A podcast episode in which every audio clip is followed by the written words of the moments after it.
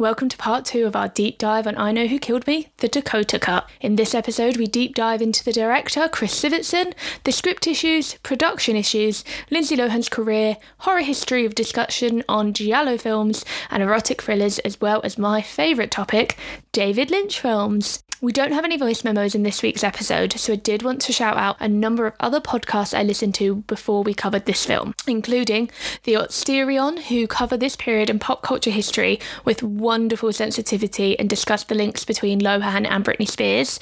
Our pals at Fatal Attractions Pod, who go into a brilliant discussion on the erotic thriller elements of the film as well as Werewolf Ambulance, The Flophouse, and Why Is This a Thing, who all cover the film and gave me great inspiration for some of the topics we covered. Stick it out until the end, and here are our top three Lindsay Lohan films. Thank you as always for listening. We hope you enjoy, and remember, when in doubt, just sew the dead finger back on. What's the worst that would happen?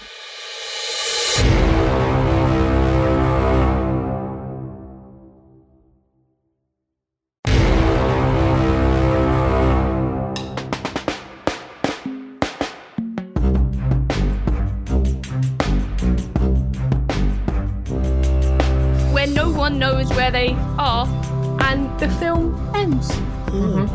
And just like that. Except, do you guys know about the original ending? no, I I, wanted don't. to ask you about this. I've been waiting for so long for this moment to ask Okay. you about this. The original ending is on the DVD, but the original ending um, is just more important to the context of the film. And so we'll now give you both a lot of context.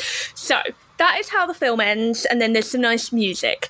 The original cut that was shown to test audiences has a scene after that mm-hmm. where we flash to Aubrey back in blue at her desk typing on the computer. And it was all Aubrey's story that she was oh telling people at the start of the film. So the whole thing was made up and it was all about her wish fulfillment, about feeling like she needed to be two different people. Ugh. Yeah, that's lame. Lame. Very, very lame, which is why they very understandably took it out. But what they didn't do was re edit any of the rest of the film, which is why it's so confusing about Oh. who the fuck is Aubrey, because the whole film, Aubrey has this weird kind of double edge where you're like, is Aubrey Dakota? Yeah. or is Aubrey just a psychopath who is like hot, hot and cold all the time? When you watch it, knowing that it's all a figment of Aubrey's imagination, that makes sense Yeah. because she's playing and she's learning who she is. But if you're going to change the ending of your film, you maybe want to give the rest of the film just a quick, quick view, like a little Just- quick cut. Just Just sense check. Just Well, does this still make sense?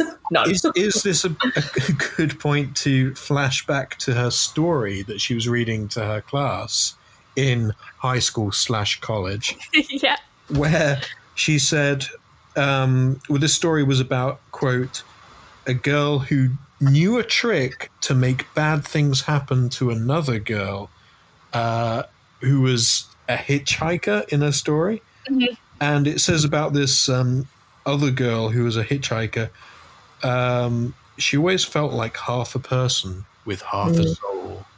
So it Mhm. very much sets up, oh, this is all going to be a story.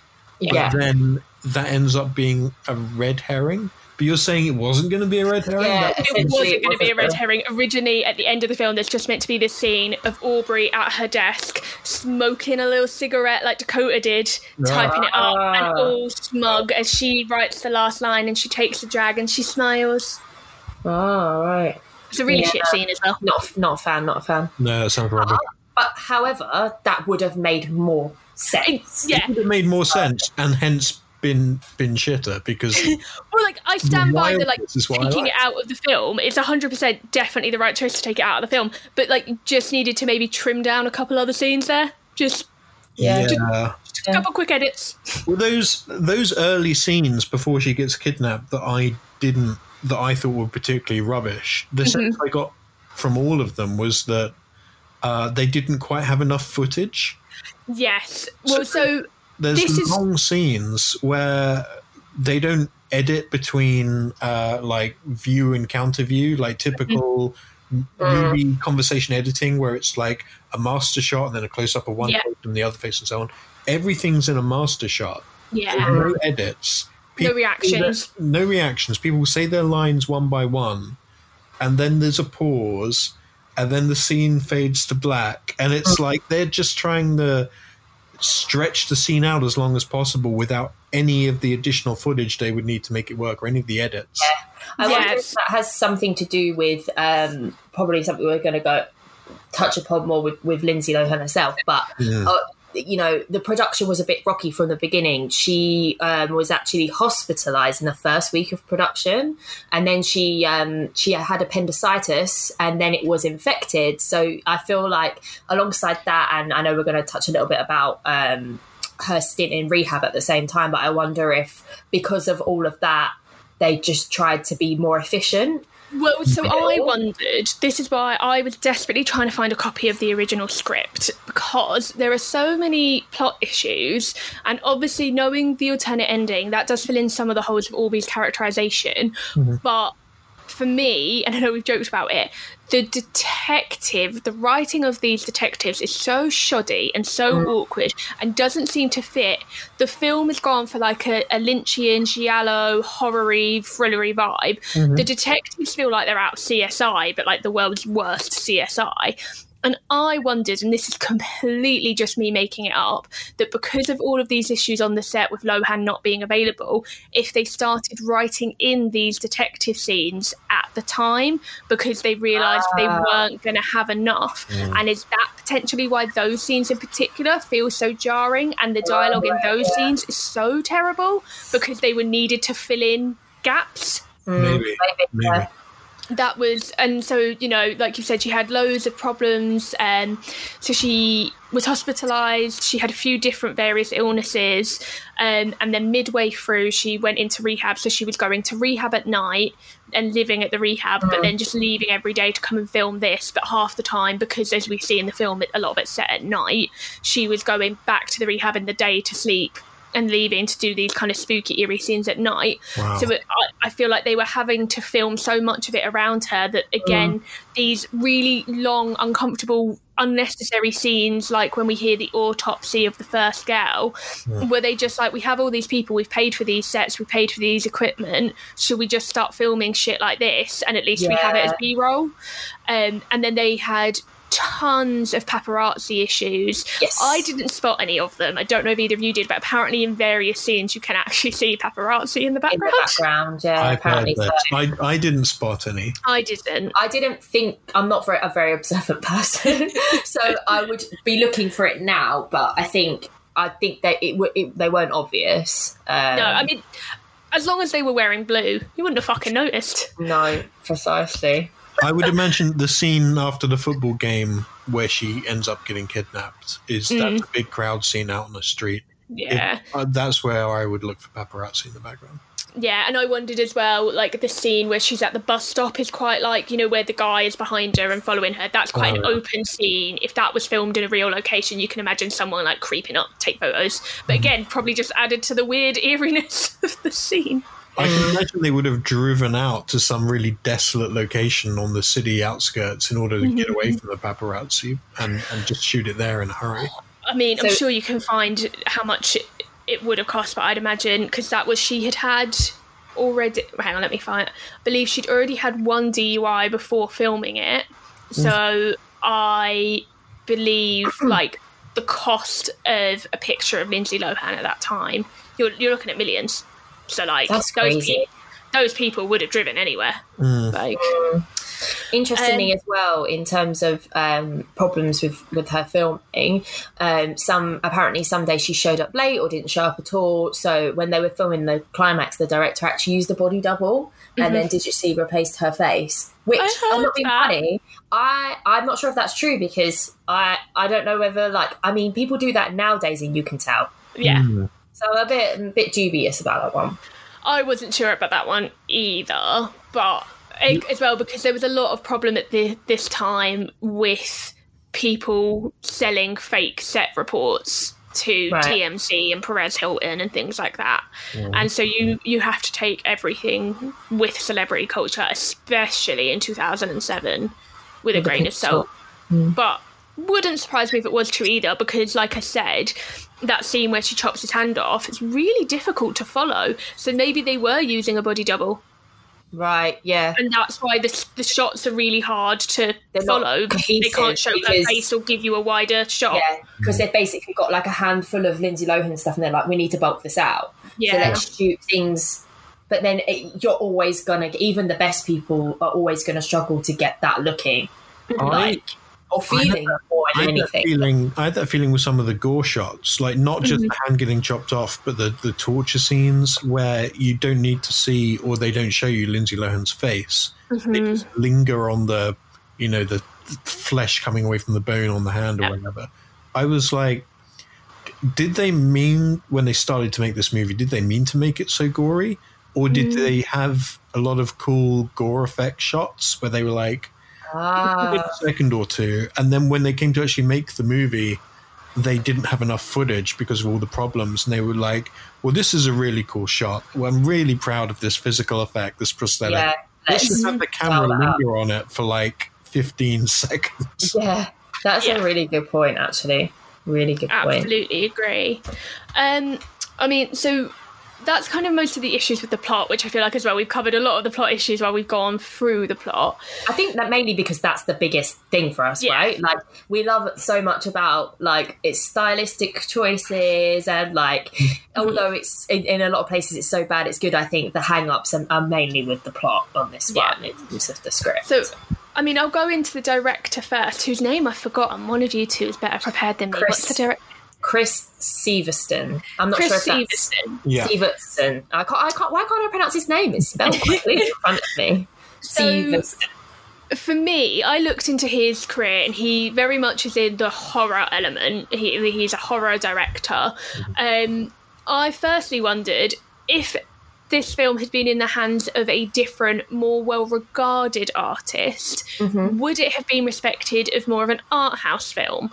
You know, think about this. Seems like the kind of film that someone like Ari Aster could make, but a hundred times better. Hmm. I, Yeah. I would say it feels at some points like it's reaching towards trying to be something like a like a late period Brian De Palma, like mm-hmm. something like Right. Fatal, that kind of thing.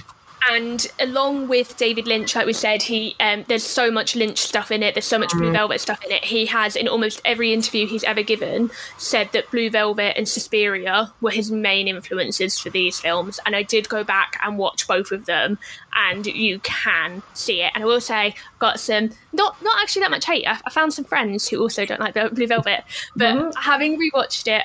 I've taken back my half a star rating and now give it two. Oh wow! Okay. I, uh, Interesting. once I watched it the second time and knew what I was expecting, I still don't like it. I still hate the acting, but knowing what I was going in for and seeing what they were doing, I found it a lot easier to watch on a second viewing.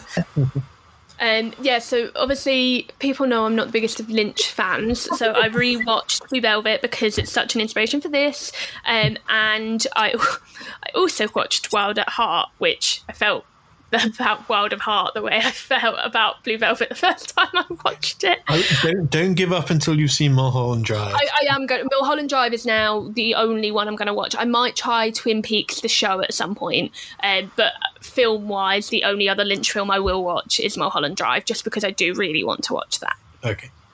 But Um, Lynch was a big ass inspiration for this film. You don't So, say. Andrew, go ahead and tell us, as our Lynch resident expert today. Well, I uh, un- unlike you, I do love David Lynch. So there's a few a few points where the influences really came to the fore, and I'll I'll leave it to listeners to decide uh, whether these are like legitimate homages or drawing inspiration or just massively ripping him off on a very superficial level. Even Um, some of the scenes, I was like, mate, you stopped homaging, and you're just outright copying. We've we've already we've already touched upon stuff like the scene where at the school where they all find out that um, their classmate's dead and so on. Uh, there are owls hooting throughout, and a big shot of an owl coming towards the camera, and an owl stenciled on the bus stop. Um, the music cues are often quite dreamy and bluesy, and uh, at other points weirdly comedic. Uh, that felt very Twin Peaks to me. Um, there are a couple of Lynch alumni uh, or future Lynch alumni in the in the picture. Uh, we've mentioned Bonnie Aarons is uh, the character who plays the strip club owner, uh, Fat Tina.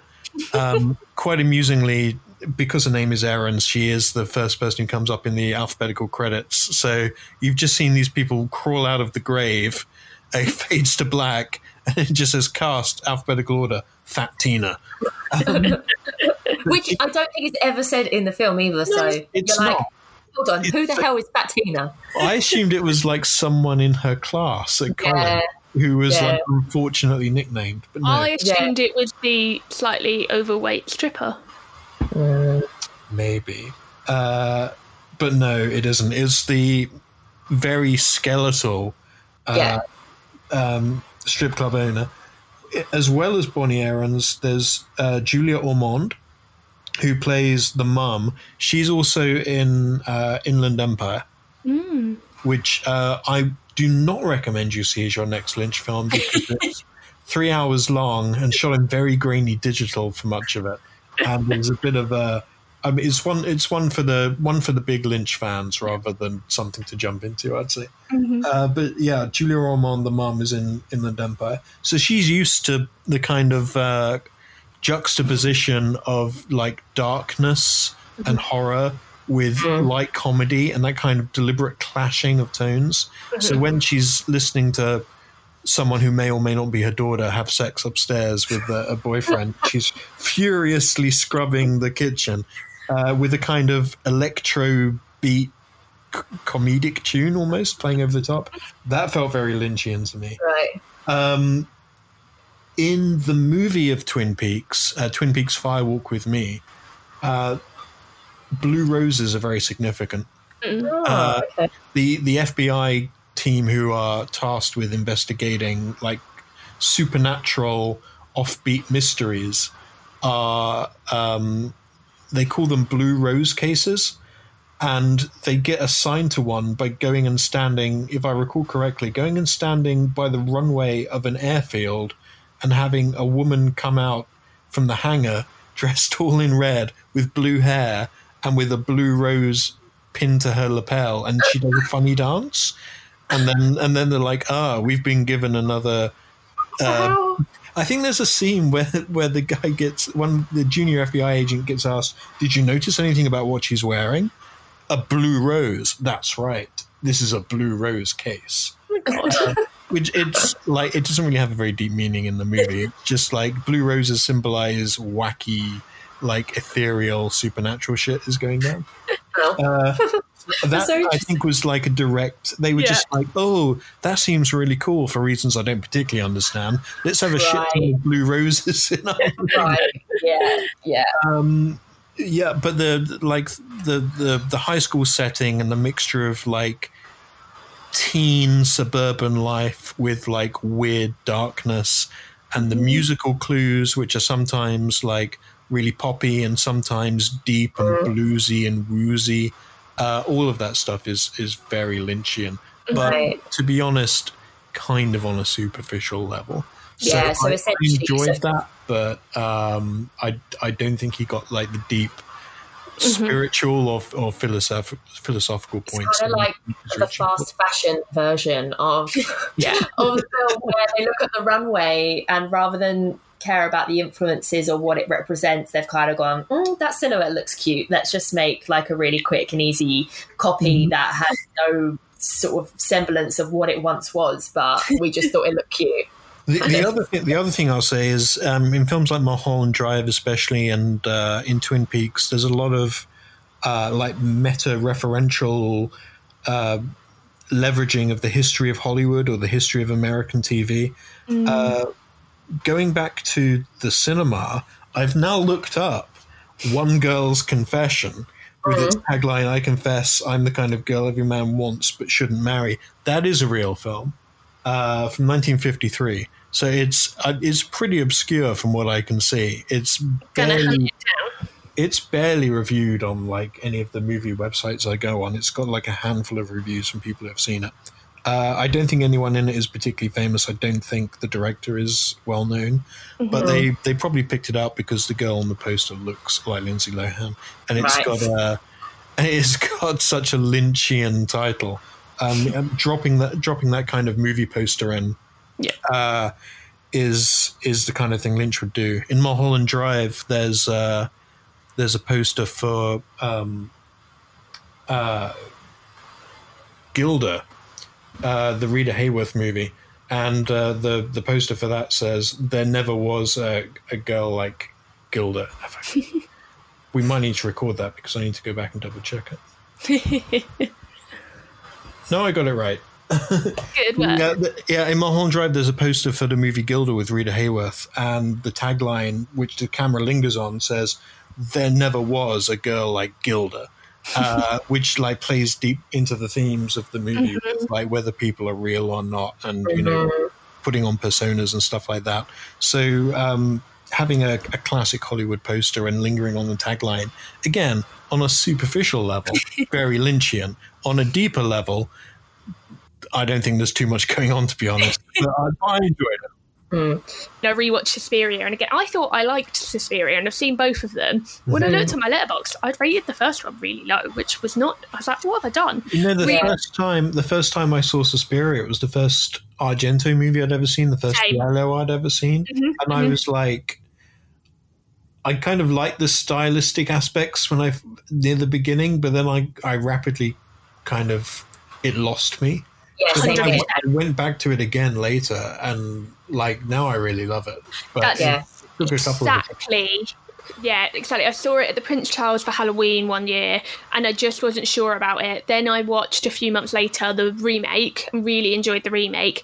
Going back to the original with more knowledge of what I was getting of Giallo, I think enjoyed it so much more. And it's really funny because it is all blue and red, and that's where he got the blue and red influence from. It's a really big thing in Giallo films yeah. but it's just done so much subtle, su- like much much more subtle. Like Oh, every yeah. scene in Suspiria is elements of blue and red, but Yeah. you just it's not like here's blue and this Yeah. thing's blue Because and here's the way some that- blue.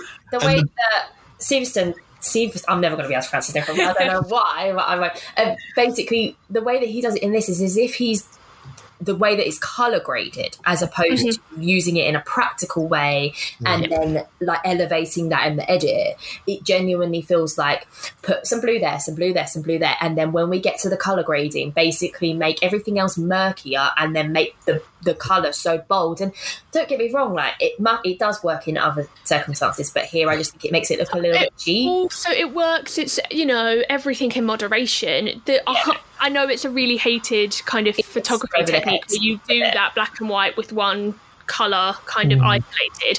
I, I love it. I'm that kind of person. I loved when Sin City did it, for example.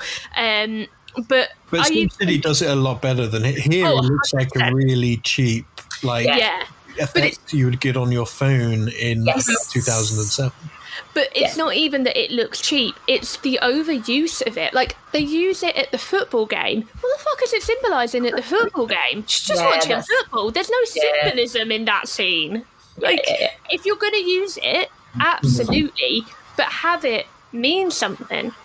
Like, it meant I- nothing. I do think those early scenes feel like they make bad artistic choices. Mm-hmm. Like the, the first 20 minutes uh, Yeah. is is rough going. It, it feels like a film that was written by an 18 year old student as her first draft of a creative writing project, which, you know, so they succeeded. on that W- side. yes, which which would make sense to the comedy original ending. Um, but yes, so back to our director. So I kind of wondered about that. I then, before this, he had made a film called All Cheerleaders Die.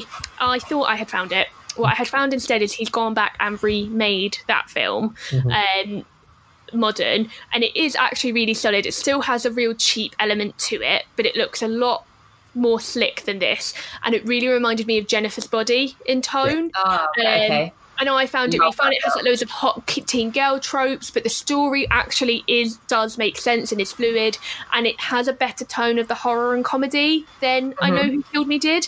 And like one of my things with I Know Who Killed Me was when you listen to him talking, he's like, I wanted it to be a modern day Giallo. I wanted it to be Lynchian, but I also wanted it to be this really clever thriller. But then it was marketed as like a slasher film, and then it was marketed as a murder mystery. And it's like, pick a lane. Like, Yeah. what genre do you want to do? And just commit to that genre. I, well, I'm interested in the fact that he, he made this film, um, All Cheerleaders Must Die, um, because he shot the original. From I've not seen this film, so maybe maybe you can tell me what you think of it. But he he shot the original and the remake, both uh, co-directed with Lucky McKee, and Lucky McKee is uh, a figure who's really big, uh, really well thought of on the kind of cult horror scene. Uh, he made May in 2002, which is like a really awesome uh, kind of riff on Frankenstein. Um, and uh, it's got a, like a female lead. It's really interesting. More recently, he shot uh, The Woman um, from 2011, which had uh, really great reviews and I know is really well thought of. So I'm interested in the fact that he teamed up with this guy who has like a really significant cult following, not once, but twice, to make two different versions of All Cheerleaders Die. Um, but for somehow I've I've heard of Lucky McKee. Like he's quite buzzy on the horror scene. I hadn't heard of Chris uh, Siver- Sivertson. It's hard all. to say, right? Sivertson. Excuse- I keep wanting to say Silverson. yeah. That would be easier. Can you change your name, please, Chris? Thank you. Um, well, yeah, I like. I thought this, the All Cheerleaders Die really worked. Um, like I'm, I'm not the biggest B movie horror fan. I do, I really like horror films, but because I live on my own, I'm a massive wimp now, so I don't like watching horror films on my own. So I've really like fallen away from the horror film scene because I just don't get the opportunity to watch them. Um, but I thought All Cheerleaders Die was great. It's a little bit witchy and it's a little bit zombie, which makes sense while you're watching it.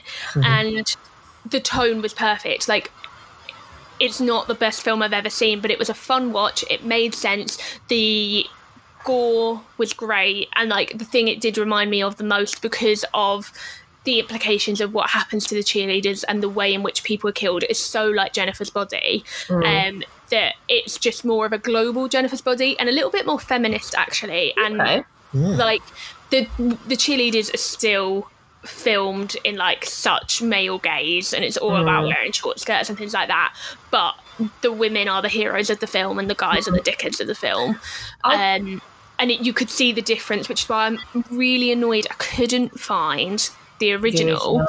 because when I was trying to figure out what drew Lindsay Lohan to this film, the only thing I could think of was All Cheerleaders Die. She must have somehow seen that film or been sent that film and liked something within it. There has to have been something in that. Do they not just get sent scripts if they think, say, for example, the director's like, oh, I can see this person in, and then they send it to their agent? And So I feel like from what I've heard in the very, very, very minimal available interviews for promotion for Lindsay Lohan, which we'll touch on in a bit, um, that she kind of just was like, "This is a really good opportunity for someone like me." I as- assume she was referencing the fact that she used to be a Disney star, etc., and she wanted to do something more adult. And also, um, I know um, Claire, you saw um, an article. Um, I think it was on the Guardian recently, talking about uh, talking about the film and like giving it a bit more of a defense, um, and basically just talking about how it's very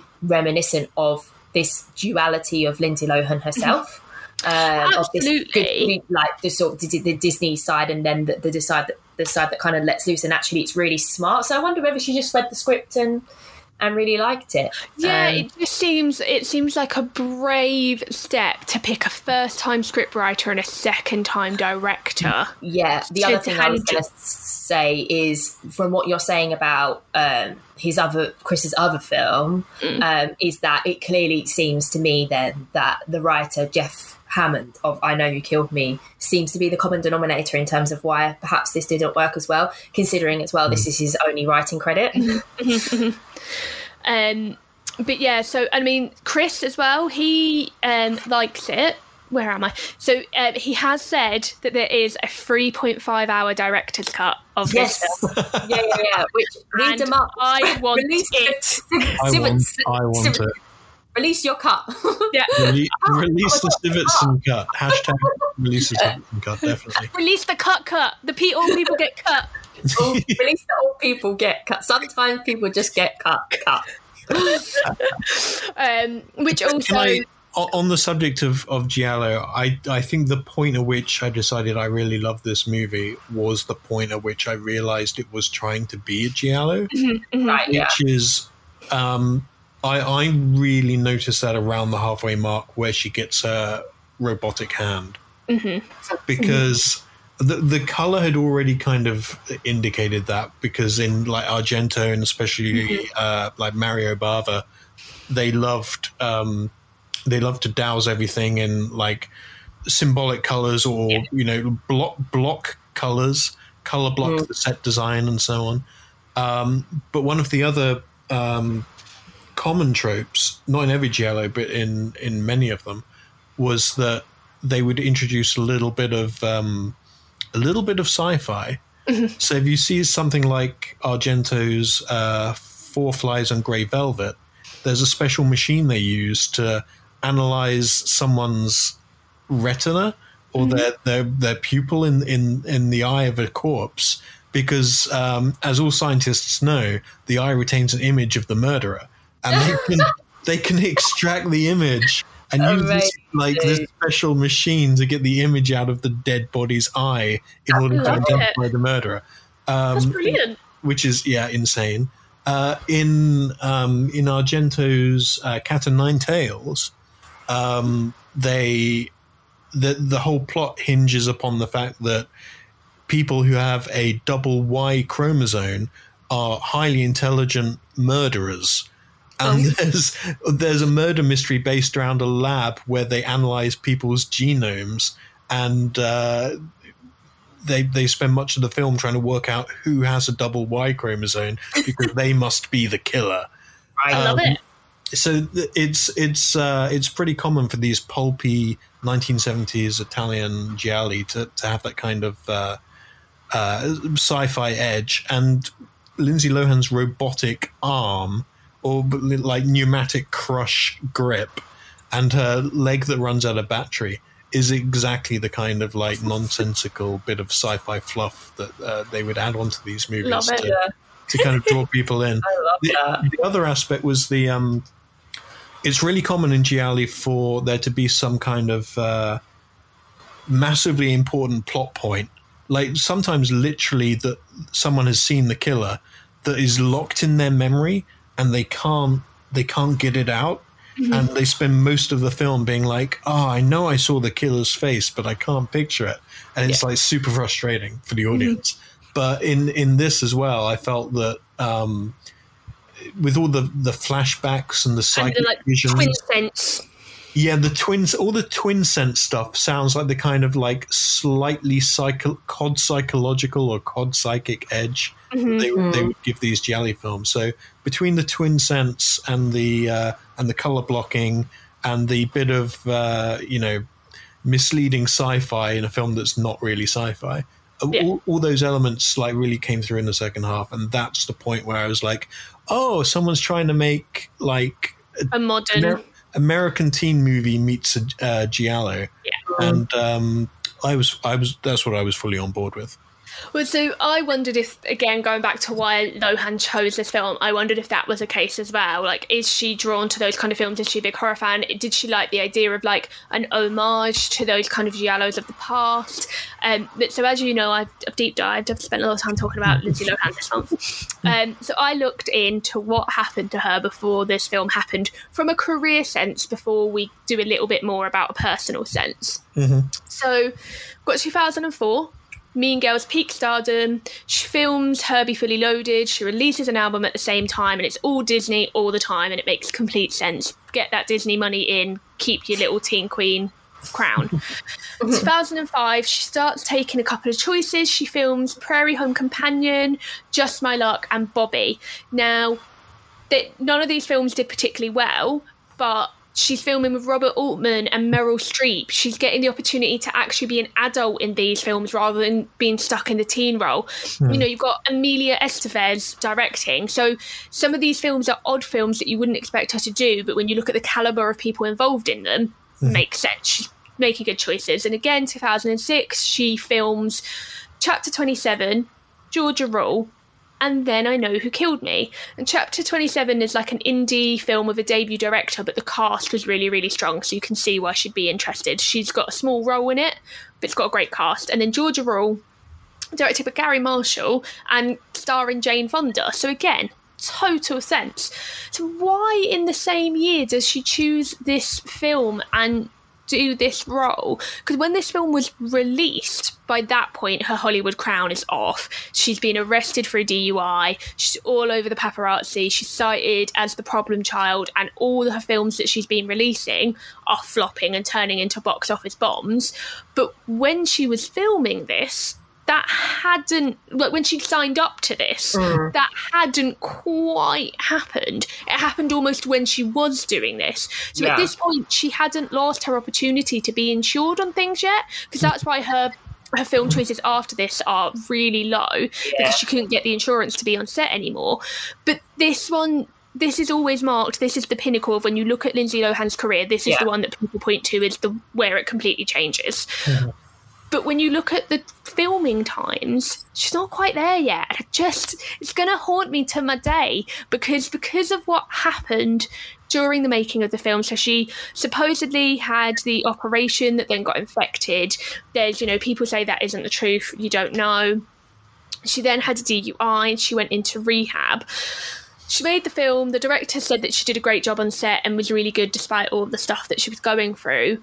The week before the film comes out, she gets another DUI and she's not allowed then to do any press. She can't go on mm-hmm. any TV shows. So ah. she's never, since the filming of it, discussed the film. She's never done an interview and explained why she mm-hmm. chose it, what drew her to it, apart from a random tweet that someone was sent going to say this. in Yeah. 2013 that said, Lindsay, please notice me. I've watched I Know Who Killed Me twice this week. And she commented, that's two times too many. And that is the only comment I could find since this film was released that she's ever made. And I listened to some more modern conversations with her, and she never references this film but she does talk about the fact that everything she's done in her career she thinks is the right choice. And when you know when she's probed on why did you write music about your parents having a volatile and abusive relationship? And why did you go on SNL and joke about the fact that you couldn't get hired and that you had to wear an ankle monitor? And she maintains well everyone was going to talk about it anyway and it was all over the papers. So i just felt well if they're going to talk about it i can talk about it too. Mm-hmm. So i wonder you know is that the choice for this film she's like people see me as a piece of meat people see me as they want me to be this beautiful disney starlet and the queen of hollywood but really i'm this like rough and ready girl who likes to drink so she wanted to do this because it gave her the opportunity to pay both and be seen in both ways as one person Right. Yeah. Yeah, definitely. Maybe I think. Um, I mean, I don't know how the script got into her hand to begin with, but I think that's probably what sh- the appeal that she saw was that um, was essentially showing. Yeah, just not getting her own back, but yeah, just making. She saw it as a comment on on as a reflection of her own life and dealing with Yeah. dealing with the press and things like that. Absolutely. It's funny because they were really building her up to be like the next Julia Roberts and the next Cameron Diaz, like to be a mm. rom com queen, which I think mm-hmm. would have really suited her. I think she's got, even mm. though she can do these kind of weird dark things, I think she's got a real gift for the like wacky comedy kind of side. Yeah. Yeah. Um, and I guess she didn't want to do that, or like we said, because of her personal elements, her getting her own back and being like, no, do you know what? I want to do like something really dark and really gritty, which mm. is why I'm so desperately want a copy of the original script because I want to read it and see how much is it different to Yeah. the final product because there must be something in that script. that she saw and Yeah. Yeah, and it'd be interesting to know then, as you guys have mentioned before, how much really changed based on her issues hmm. and did that then it's kind of just like um, a self self not a self-fulfilling prophecy but it kind of like it's ebbs and flows between the cause and effect where mm-hmm. she mm-hmm. chose this because she because of the the idea or, or the theme of it of whatever representing something that was kind of going on with her but maybe a extreme version. Mm-hmm. She then you know lean, unintentionally leaned further into that which then caused issues on set which then potentially made the film change to be worse. And that then coincided at the same time with her getting, uh, I say worse, her dealing with, with additional issues. And essentially that all collided into one career fail, essentially. So it's not one thing or the other. They're actually very much influenced each other. And it's such a shame that that happens that way. Well, I'll say this. Uh, she might not like this film. This is probably now my second favorite Lindsay Lohan. Yay! oh, I love that. But I mean, we kind of talked about the problems with the plot and the script. We talked about the problems on set. I mean, personally, I thought that also the marketing of it just goddamn awful. Like they I- were trying to sell it to Lindsay Lohan fans and teen fans as mm. this like slasher kind of teen film, and it's very clearly like an homage to Lynchian and Giallo. Mm-hmm. Seventeen-year-old Lindsay Lohan fans were never going to like this film mm-hmm. and I think you know it's it, it it struggles to be scary. It struggles to be completely erotic. It struggles to be completely redemptive. But it's also it's not showgirls. It's not spring breakers. It's it's wanting to be an art form and look at exploitation films. But it's mm. never marketed as that kind of film, mm. which is why it's very interesting when you look at some of the initial reviews at the time of release.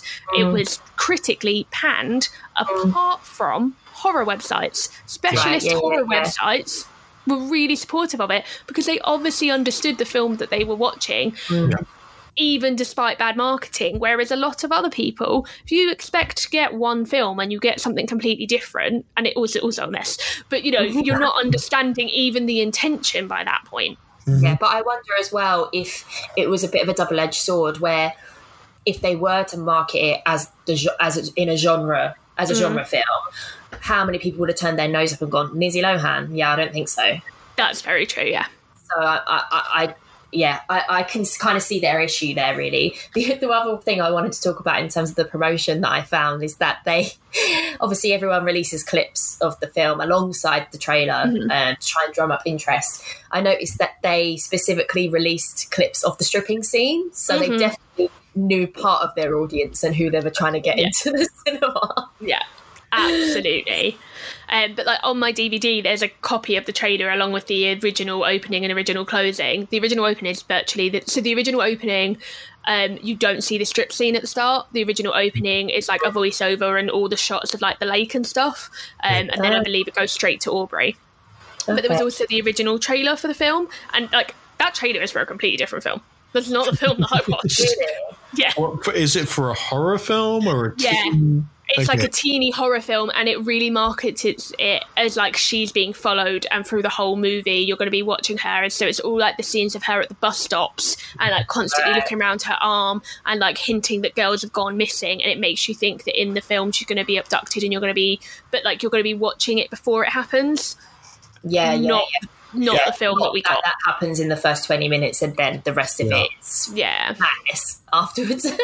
what, what kind of trailer would have got you the most excited to see this movie? Because for me, it would probably be her saying, "Do I look like I'm in a fucking coma?" and then and then breaking someone's arm with her robotic arm. oh, absolutely! Just all of the badass Dakota moments, just in some sort of fan can super cut. Or the woman from the nun looking straight into the camera and saying, "If your ID says you're 21, you're 21."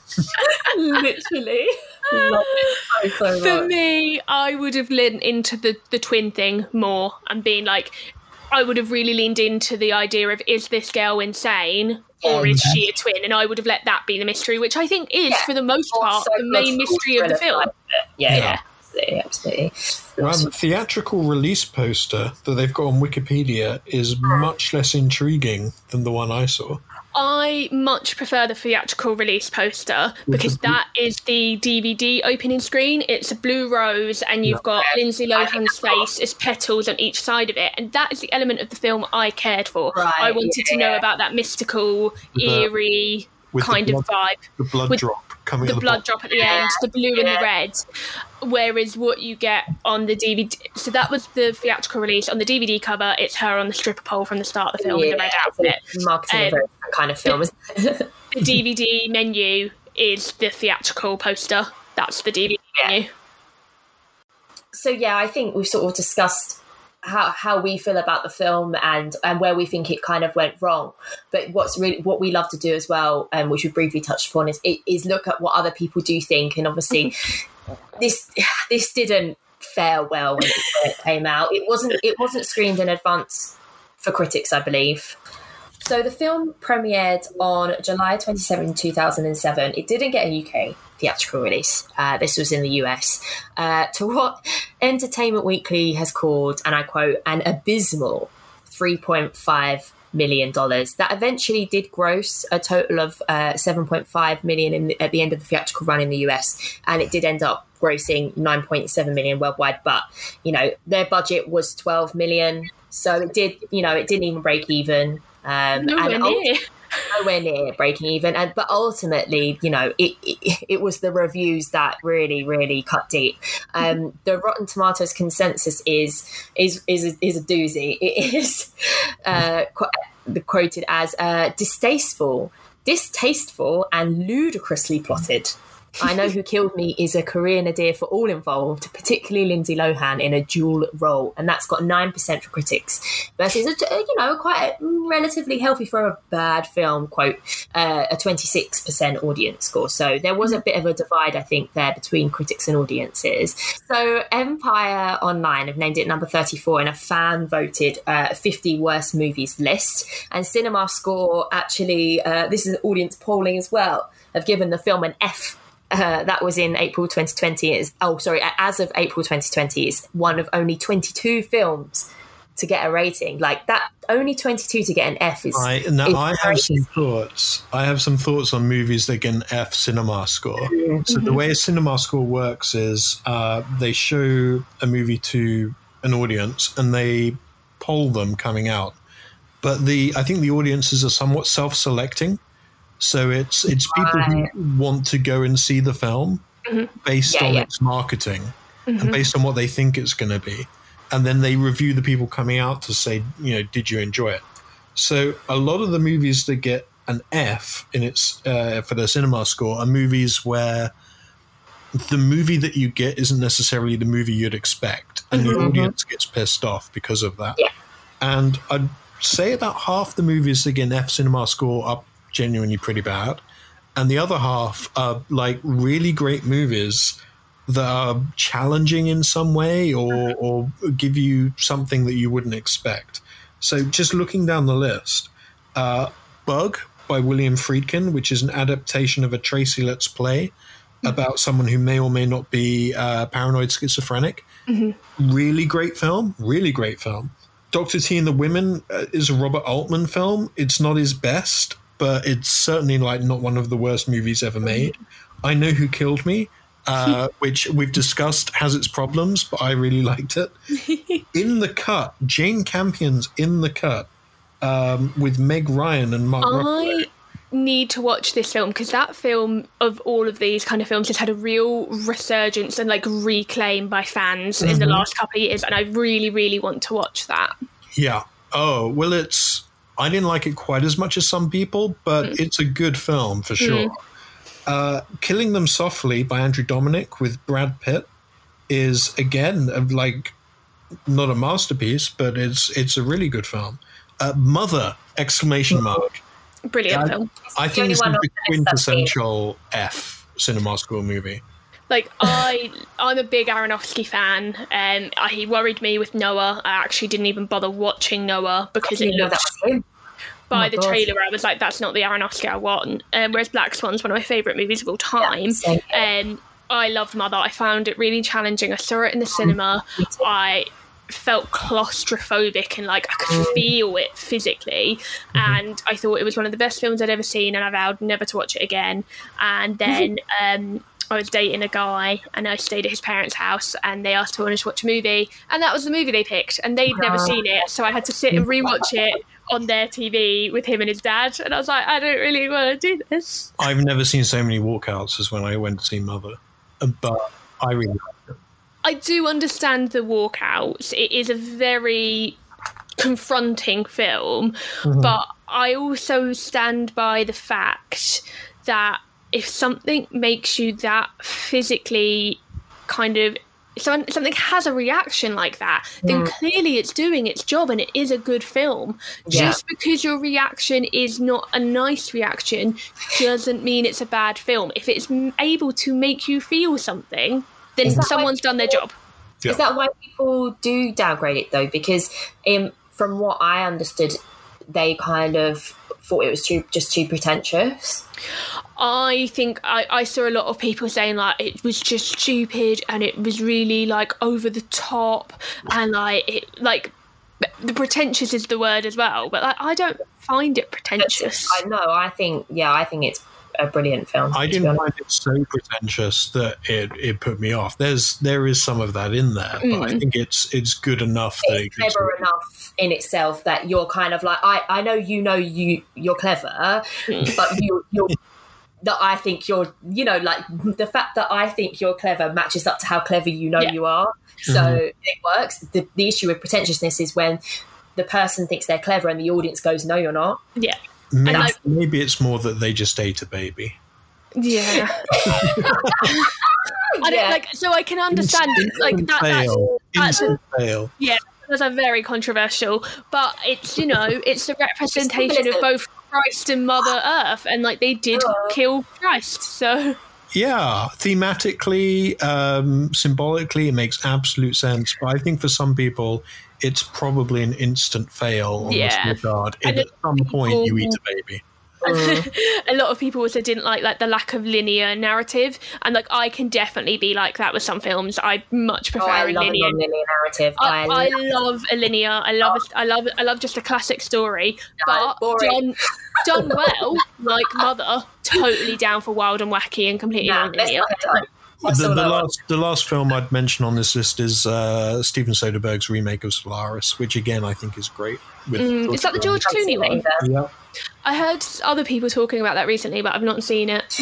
maybe we need to add these to the to the worst rated lists uh, for the pod because there's so many on there that I haven't seen that I'd be really interested. But it's a really interesting point you make, Andrew, about who these people are and, and the context of that, and that makes so much more sense when you think about what those films are. Solaris, although it's more um, accessible than the the earlier attempts to film it by by Tarkovsky, um, it is nonetheless relatively art house. And I think if people went to see a big sci-fi movie with George Clooney and they weren't forewarned that it was going to be introspective and ask questions about the nature of reality and God and so on. Uh, they just thought it was going to be George Clooney on a s- space station having an adventure, then they probably would come out of the movie saying this was bollocks. Yeah. Absolutely, and that's it's such a shame because really you're not rating the film you watched; you're rating the marketing team. Yeah. But you can't. There's no rating for that. Yeah, Yeah. they got they did their job. You're in the seat essentially. So Yeah. yeah. um, so yeah, just talking a little bit more about the uh, the criticism for the film. This film was the most awarded at the 28th Golden Raspberry Awards. It won eight out of nine of its nine nominations, which included Worst Picture, and uh, Lohan uh, also won Worst Actress as well as Worst On-Screen Couple for both of the characters that she portrayed. This film broke a Razzies record for Yes. the most nominations of any one film, but um, that's now been beaten by Jack and Jill, which we'll be covering in a future episode. So I can't wait. um, but it did, however, attain a lot more of a successful home reception. Um, it's now almost quadrupled its US box office gross in estimated domestic DVD sales. Um, it's developed a huge cult following, uh, lots of midnight screenings. Basically, yeah, it's just got you know the love, the love that perhaps it didn't get the first time. It's now being rediscovered by I ourselves. am 100% going to be desperately campaigning for the Prince Charles to do mm-hmm. a midnight screening of it. And we have to do a bit like the room. Every time someone says cut, you have to do Yeah. something. I don't know what it is that we'll do, but Yeah. every time someone in the film says cut, Every blue thing or every red thing. And and yeah, and you have to because you know they have the two doors into the downstairs screen. So if it's in the downstairs screen, Aubrey side, Dakota side, and also like themed red and blue drinks at the bar, so you get to pick. Oh, yes. bar. Ooh, Like, I'm on this. Let let me do it. Let me have it. I think this was a film that started out wanting to be a cult film, went kind of off the rails and had all kinds of behind the scenes problems and kind of fell apart and then flopped. Mm-hmm. And then is now ripe to finally achieve what it wanted to achieve, which is to be that kind of cult film. Which is why Chris Sivertson should indeed release the 3.5 hour cut for me Oh, to enjoy. the cut. Sure. The cut cut. The people get cut cut. I did Just just, like- want to finish the review section with a uh, a really you know to the point and rather humorous Letterboxd review um, for from the user is Eric Dr G Mister and the one line review is this movie was so bad it almost killed me but it didn't count on my will to live. Which is a lovely quote from our local law enforcer um, when uh, speaking about Aub- Aubrey slash Dakota about how Yeah. she was left on the side of the road and how you know why did why did the killer leave her there? You know he just he maybe he didn't like the killing side of things. You know he thought he could just leave her in the dirt and she'd be done. But the law enforcer very rightly said, well. He just didn't count on her will to live, as if any other murder victim just gives up. Because they don't have a will to live. Which I thought was really funny. He gave it a half star. Which leads me on very nicely to um, your ratings, guys. I, I really want to know at the end of watching this, what are your final thoughts and like what your rating is, um, and whether you do think it deserves to be on this list or not. Which I have a feeling I know what you're going to say. Uh, Well, I, I gave it three stars on my uh, social media movie rating platform of choice. Other, other platforms are available. Uh, three three stars, and I think that's you know what on a, on a rewatch, and I've just rewatched it for the podcast for the for the second time. Uh, I might even up it slightly, maybe three and a half. That is exactly the same as how I feel because I think my issue is that I I mostly do mine on enjoyment. I mostly do do star ratings on, on in enjoyment, but I do have to take into consideration that there's a lot a lot of mess here, and I Mhm. can't really can't give it the same sort of ratings that I you know I give other eight and eight out of tens for. Like I can't have it in the same caliber. Um, so I I was thinking three, but now the more we've spoken about it, I'm like, do you know what? I reckon that extra half a star just because of the amount of fun I had watching and talking about it compared to some of the other ones that um, we're going to have to face. I think I think I've ended up at three and a half, and I do think it deserves to probably be on one of the lower rated sides of this of cinema. I don't necessarily think it's probably one of the worst, though. I do think there's worse out there. For me, I'm a bit harsher than you guys. I'm torn between two and a half and three rather than three and three and a Oh. half. Because obviously I enjoy I like this film because I've still got the DVD ten years later. I refuse to get rid of it. But Yeah. I think my enjoyment of watching the film has very little to do with the actual film that I'm watching.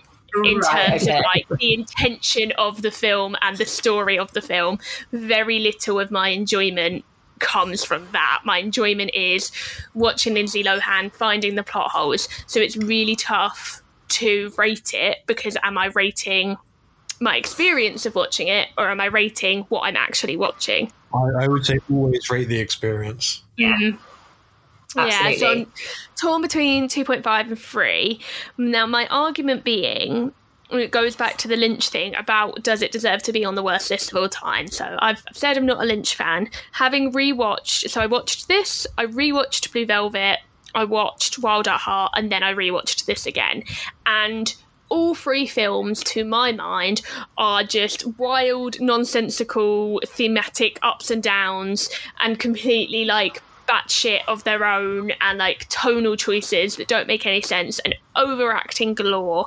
And like, I adore Laura Dern, but I've seen her in two David Lynch films now, and uh, personally, I feel like he makes her look like a bad actress because where he goes for that such an intense tone, to me, I'm just like, what are you doing? You're just screaming. And it almost felt like to me, he was just using like the first take of every shot, which is just totally personal opinion and probably not true at all.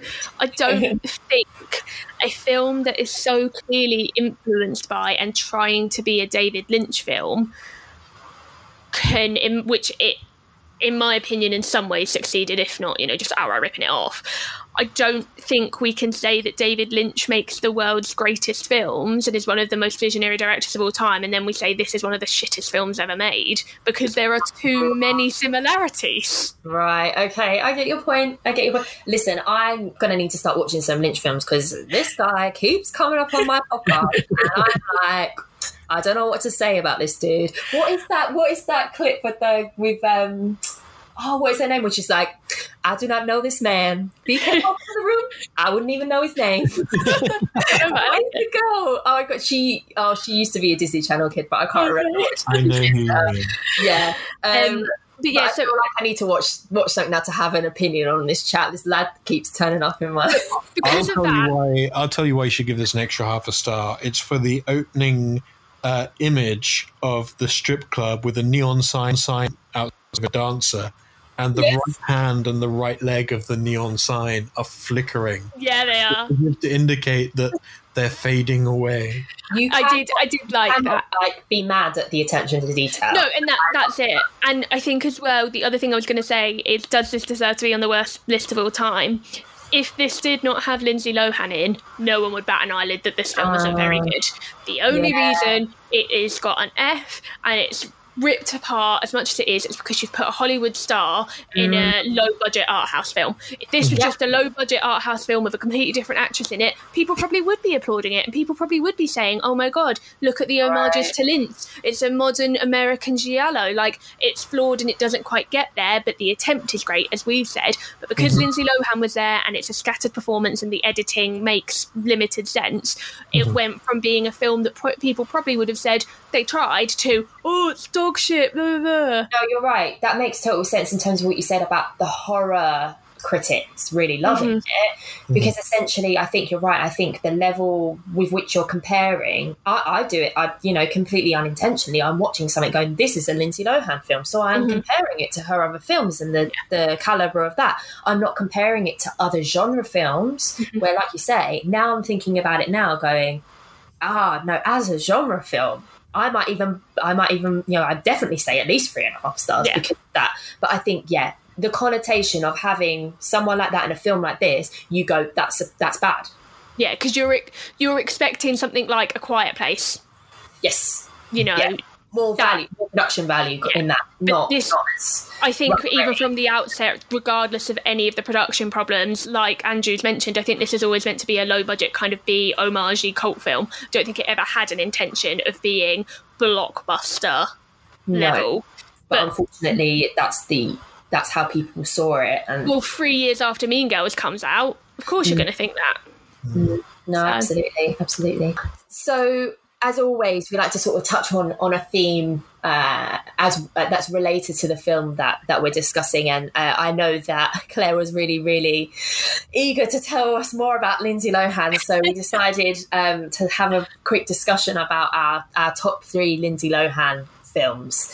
Now, I don't know. I think Andrew should go first as our guest. I think mine are going to be super super basic so you don't want to you're not oh, Well, so I'm wondering for our Team Daisy versus Team Claire, I feel like maybe we shouldn't be allowed to pick the same films. Like maybe we get Andrew to flip a coin and whoever wins gets to pick the first film first. Okay. okay, We do okay. that. Andrew, go ahead with your ones. All right. So this was the. It's only the fifth Lindsay Lohan movie I've seen. Mm-hmm. Before this, uh, I'd seen four, and I liked three of them, Mm-hmm. and I didn't like one. And the one I didn't like was the Canyons. Yeah.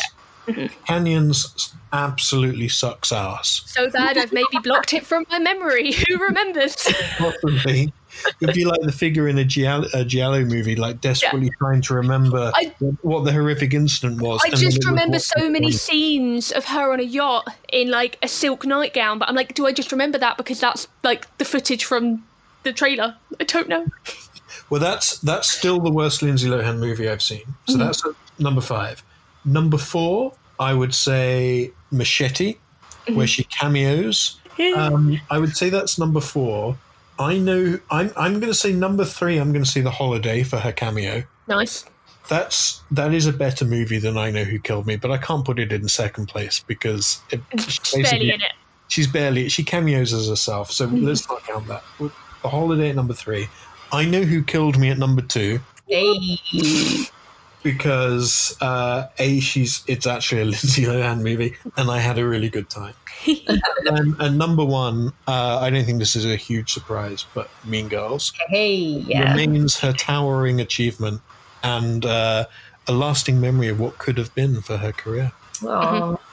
Though, incidentally, I think that of the four plastics, she she's actually on the weaker side. I think She, she is we remember that film because of Regina George, Yeah, not because of Cady. She's brilliant in it, though. I adore Cady and I adore her performance in it. But when we all think about it, the reason we all love Mean Girls is Regina George and Rachel McAdams. and Rachel you- when you look at Rachel McAdams' career and where it's gone, Mhm. you can see why. Well, I, I would also give a shout out to uh, Amanda Seyfried. Absolutely, gonna say, she's had a yeah. rockier career. She Such a seems to like leader in that though. She does one good film, two terrible films, one brilliant film, two mediocre films. Like Amanda Seyfried just seems to be happy to take all the things. But And she's so good in Man. Just happy to be here, you know. I Mm. haven't seen Mank yet, but all I've heard is how good she's in, She and is she's been in some wonderful films and wonderful performances.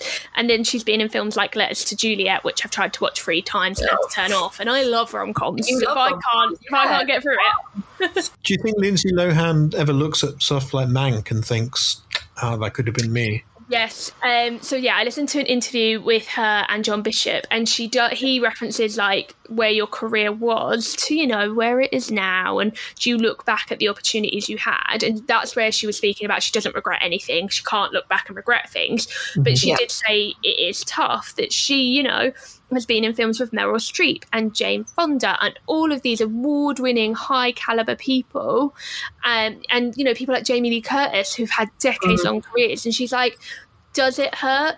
To see them on Oscar ballots and not my name, yeah, it sucks. I'd love to have that opportunity, but I'm glad I got to work and learn from them. So I do mm. think she is aware of the people that have passed her by. Mm.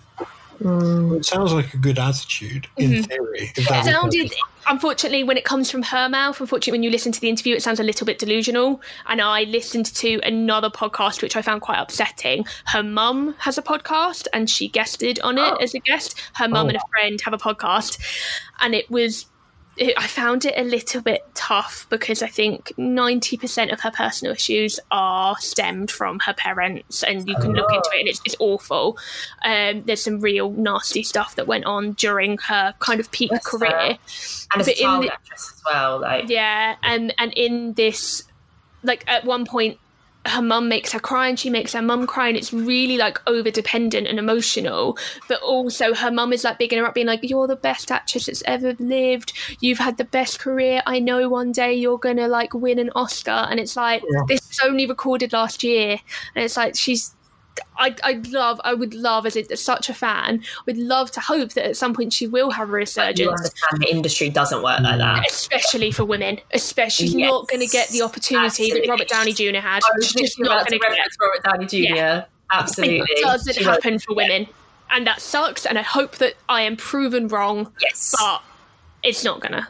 I Well, hope the, so. The canyons could have been that or should have been that, but the Mhm. canyons is just rubbish. Yeah. And I don't even know that I would necessarily blame her for that. Yeah, and that's some of the problems. There's like another film that I'll probably reference in my top three that I think if it had come out in a different point in her career could have been an opportunity. And I think even if it came out now, people would be like, "Oh my god, that's such a cute like role," and she handles it really well. But because of the point in, in her career that it came out in, it just got dismissed and it got moved from a theatrical release to a TV release. Again, if it came out now and went to a Netflix release, I mm-hmm. think think that it is actually on Netflix now, but not to like Netflix original fanfare kind of thing. I mm. think she. I think if what had happened to her had happened ten years later, Netflix or something like that could have given her that opportunity, but it's now been too late. Mm, it's just a shame. Yeah. On a positive note, let's chat our top three. Uh, we'll flip a coin and Yeah. to decide who goes first, Yeah. and then you'll just um, take it in turn. It, we won't do the movies in any particular order, so feel free to say like your third favorite first or whatever it is, and then after everyone has like bag seed their three, We'll say you can put those. You can put In your order. three in order. Okay. Yeah. Okay, okay. All right. So Claire, do you want to say heads or tails? Tails, please. It is heads. Daisy gets to go Oh. first. Okay, so my I'm I'm actually going to do mine in order because it makes no sense. My top pick is the Parent Trap. That was my top pick. sorry, I'm sorry, but it is just whatever your favorite meal is and your favorite dessert. Like when you watch this film, I just went feel like so fuzzy inside, and it's just like you're eating your favorite meal, you listen to your favorite music. It's all that kind of feeling that's just pure joy and happiness. And I do think that even though she's had such a varied career, I do still think that's her best performance. I think the, Oh, the absolutely. range The she shows. kid and she does both, and it's just the hijinks and the jokes and the music, and it's just lovely. Yeah. Just Okay, so I'm going to go then and I'm going to take Mean Girls, Mm, interesting. Interesting. Okay. which My- for all the reasons we've said already. Yeah. Um, am I then just am I then going next? Yeah. Or Yes. um, my second pick is Freaky Friday, which was my actual second choice. Nice. Again, this is just peak me as a teen. I Mm-hmm. think it's bloody hilarious. I think again, it's her in a, doing two characters essentially. And she absolutely smashes it. Jamie Lee Curtis is hilarious. Oh, in it as so well. They bounce off each other so well. And that song by the band at the beginning, Pink Slips. that is one of the best fake songs in the world. It's I still on my it. iTunes. I still listen I to it. listened to it on the other day. It's fantastic. On the subject of fake songs, can I just ask, have either of you seen Josie and the Pussycats? Love it. Have it on DVD. Such a fan. Love it. Love it. It just- whenever anyone says, "Oh, this is the best fake song," I need to be okay. But have you seen Josie and the Pussycats? okay, oh, let's have to. I'll have to make like a watch list of all the films that we mention on here that I haven't We're seen. going and I've to. actually watched them. Um, okay, so I've got my second pick, and I'm taking Labour Pains, which is the film that I was talking about. It came out in I think 2009. It's a really silly rom com where she's about to get fired, so she lies and says that she's pregnant because you can't fire a pregnant person, and then she has to fake a pregnancy to not lose her job. But she true? starts a little bit, yeah. There is Even like if the person hasn't said that they're pregnant. well, that's it. like, and it's American labour laws, so who really knows? right. Um, okay. but so she starts to fall in love with her with one of the other colleagues though so she starts falling in love with him but has to make up this whole reason why she's pregnant but then is going to start dating him. And it's just i think it's one of her best performances. She's really cute in it. And Right. considering it came after like i know who killed me and a couple other like flop she's really really charming and shows a big kind of range of comedy. But it hmm. ended up they took it off. It didn't get theatrical release. It went on like abc family and it went to like a straight to dvd release here. And i just think if that had come out in the last five years as a netflix original i think it would hmm. have got so much fanfare but yeah so that's my one I'm interested to check that one now, out now. Actually, it's by no means like the world's best film, but just as like a really chill, silly rom com Yeah, you have on, it's, it's great. Yeah. It's exactly what it says on the tin. and I want to see. I do want to see more of her her Mm-hmm. filmography. To be honest, um, my third guess, a guess, my third film, and I've actually managed to keep all of my top three, which is amazing. This is one I didn't want to let go because it's Confessions of a Teenage Drama Queen. Nice. Oh, Uh, like I know that I've mentioned Freaky Friday and Parent Trap, and they were like quintessential to my childhood. But I felt I don't know where this film came from and how it got into my DVD collection. But no one else seemed to know what this film was when I was at school, and I was obsessed. It was just about this girl who played up her her backstory of her life because she wanted to be an actress and she wanted more. Um, she wanted more attention and things. She was obsessed with uh, this rock band who was front, which was fronted by Adam Garcia, who was like the first guy that I ever fancied as like a Coyote young Ugly. mhm. right? Coyote Ugly. Um, it had Megan Fox in as the school bully. She was looking banging. Like it was just great. Um, the production design was amazing. It was fun. It was like really lively and like yeah, I just really want to watch it again now. Cool. Um, so for me, I'm going to go for Georgia Rule, um, which is a really odd and complicated film. Um, so she stars a teenager who is sent to live with her grandmother because she's a bit of a problem child. Um, and so she's sent to this really small town in the middle of nowhere. And then she's really precocious. She's meant to be about 18, I believe.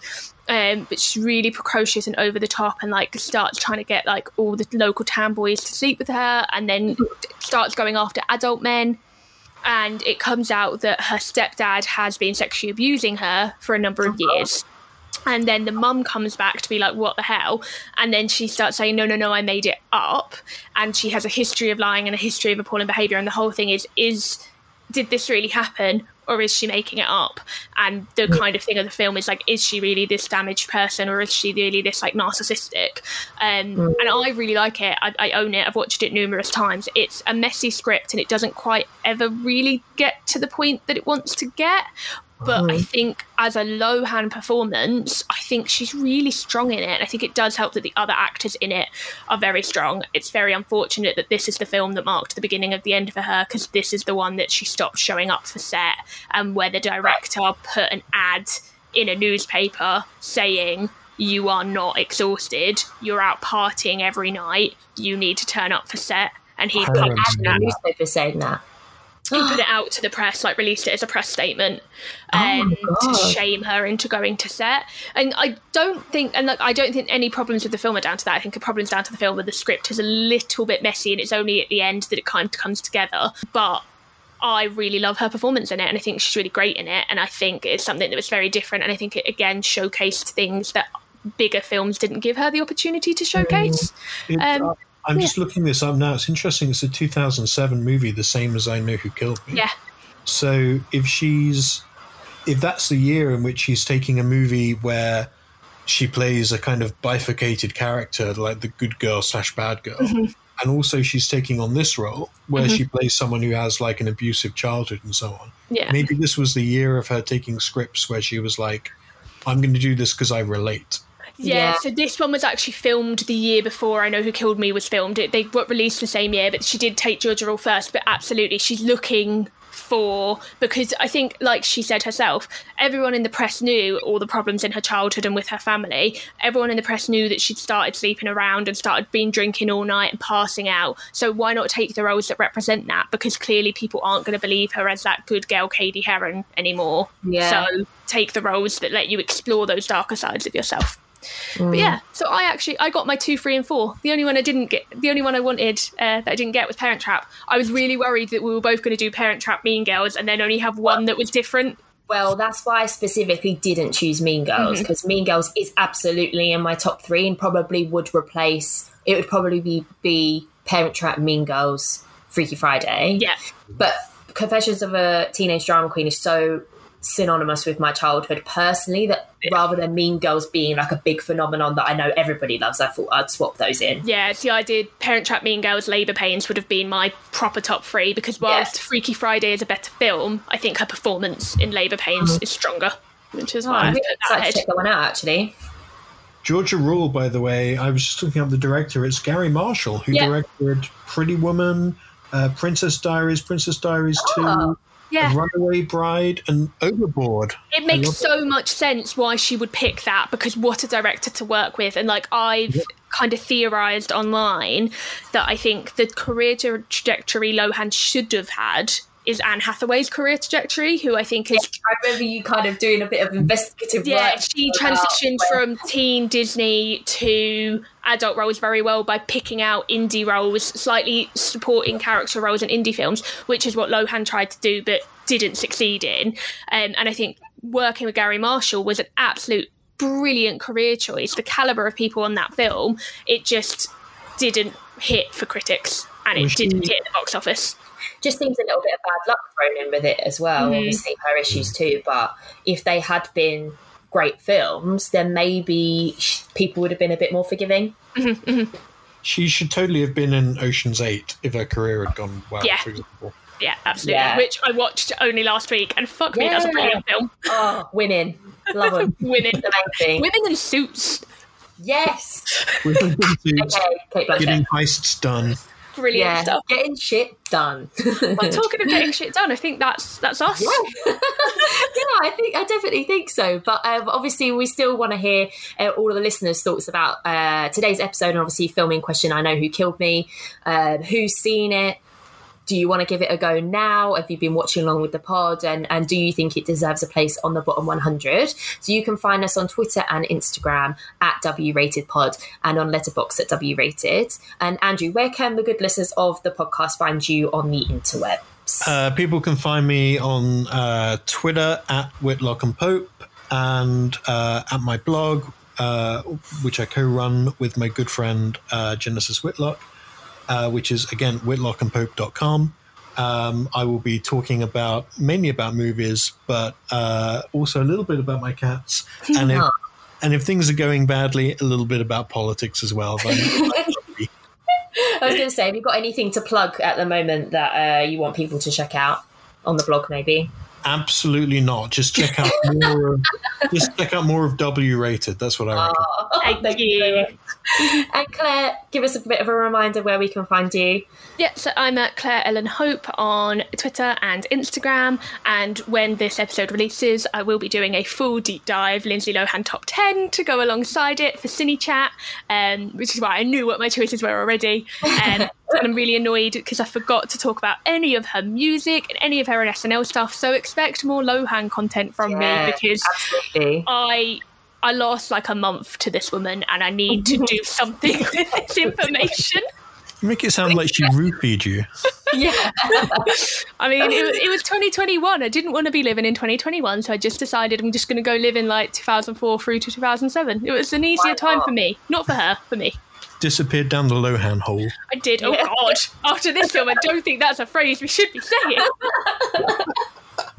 oh god, amazing. Um, and oh, you can find me uh, at Daisy Vic Edwards on Twitter and Daisy Victoria Edwards on Instagram and Letterboxd. So thank you so much for tuning in, and thank you so much, Andrew, for coming along as our very first special guest. My pleasure. Thank you for having me. No worries at all. It's an absolute pleasure. Um, and we hope everyone listening can join us for the next episode, where again, we'll be exploring our next worst rated film uh, with another special guest. So see you then. Thanks Bye. for listening. Bye.